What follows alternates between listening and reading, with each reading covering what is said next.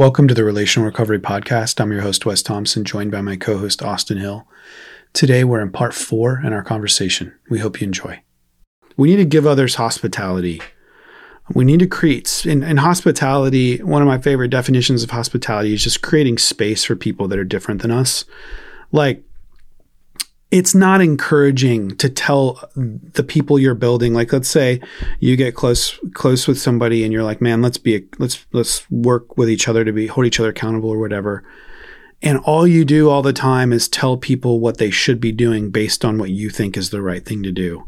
Um, that's that's exhausting. And um, hospitality is creating space for people that are different than you.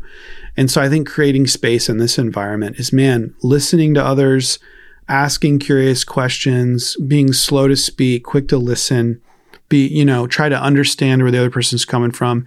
Maybe they have a different take on a certain perspective than you do or a certain behavior than you do. You know, I think it's an aim to understand and listen before we before we're too quick to to just jump to like giving someone advice.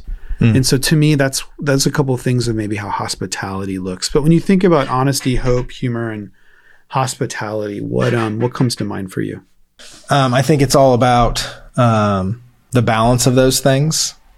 Where if you are just one of these all the time, so if you're if you're just honest without any humor, it's just constantly speaking the truth without any levity, or if it's just being honest about like, oh, it's just right now, like like honestly, things right now are really crappy in Ukraine that's true. Like, but we don't have to go around finding things negative. We can find honest things that are hopeful. Like it's better than it is today for certain reasons. So I think it's about looking at these things, all four of them as building on one another. Not like if I don't do these and if I don't do each of these in the exact amount of time or the, it's all, it, I think what we do when we have these lists, like when in, in the Bible, whenever Paul gives a list of things like this is, these are characteristics that you'll see of people, good or, good or bad. These are not things that we should then hold up. It's like, oh, well, you're walking around using them as a judgment against against each other or yourself. It's like, these are things that I'm striving for. So it goes towards like, this is our goal to be and exhibit these things, not to find when people aren't those things. And that's what encouragement is, is because there's never going to be a day when I do any of these perfectly. But there's also going to be in the same, same vein, I'm going to do some of these well most of the time, most days. And that should be encouraging. So if someone's like, I don't know how to encourage people, some people are really good at being funny. Some people are just naturally more serious. And like, that's not pushing back on what you're saying, but like people who are always serious all the time, they need a little bit of humor. Some, just like loosen up. And the people who are always hopeful, like sometimes on, on like I, this is something that I do where I think where hope becomes kind of unrealistic when I don't have that honesty. So they kind of build on one another. Yeah. I can be hopeful for a future, but if I'm not being honest about it, it just become, it's not really hopeful. It's just fantasy. Mm. So we really need to depend on one another. And if you're humor, if it's like, well, I'm just, I'm humorous all the time, but it just becomes almost annoying in the, in the opposite direction of someone always being serious. That's not really something you want to be around. So then it's not very hospitable. So yeah. it's about balance with these. It's not trying to lean into one completely. It's just knowing these are all evidence of someone who's encouraging. Yeah. Yeah. So as we're being built up, as we're building up others, we've got to communicate, right? We've got to we've got to ask intentional questions. We've got to we've got to share when we're asked. Um, we've got to bring encouragement. Um, and a part of bringing encouragement is being honest, bringing hope, um, involving humor, being hospitable. The last thing I want to reflect on today is is this idea of being consistent if if we're going to be helpful to others and if we're going to be helped there's a level of consistency that is required. Okay? We don't change fast. Change is incremental. It's slow. It takes small behavioral changes or decisions over a long period of time.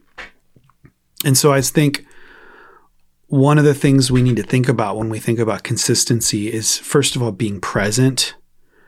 And what that looks like for me is like when you're with the people that are building into you, when you're with the people you're building into, you need to make sure you show up for that person with your full attention, look them in the eye, square up, and listen and ask questions and be that that's what presence looks like. Don't be on your phone or or distracted. Like listen to the other person. It, it's amazing how good it feels to be listened to right? And so reciprocate that. Give that to the other person as well. So be present. Um another aspect of consistency is to hold people accountable to the culture that you want to have.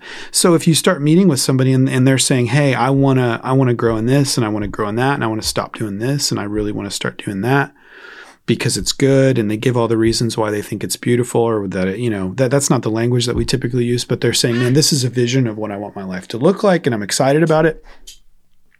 I think it's important that we, we hold each other accountable to those to that to that kind of culture. And what and what culture means in this setting is like what are the behaviors that we're saying are acceptable and what are the behaviors that we're saying are unacceptable? And and we're going to do our best to hold each other to the behaviors that we're saying are, are acceptable. Um, and that, that's where that's kind of gives some action to the honesty that we were just talking about.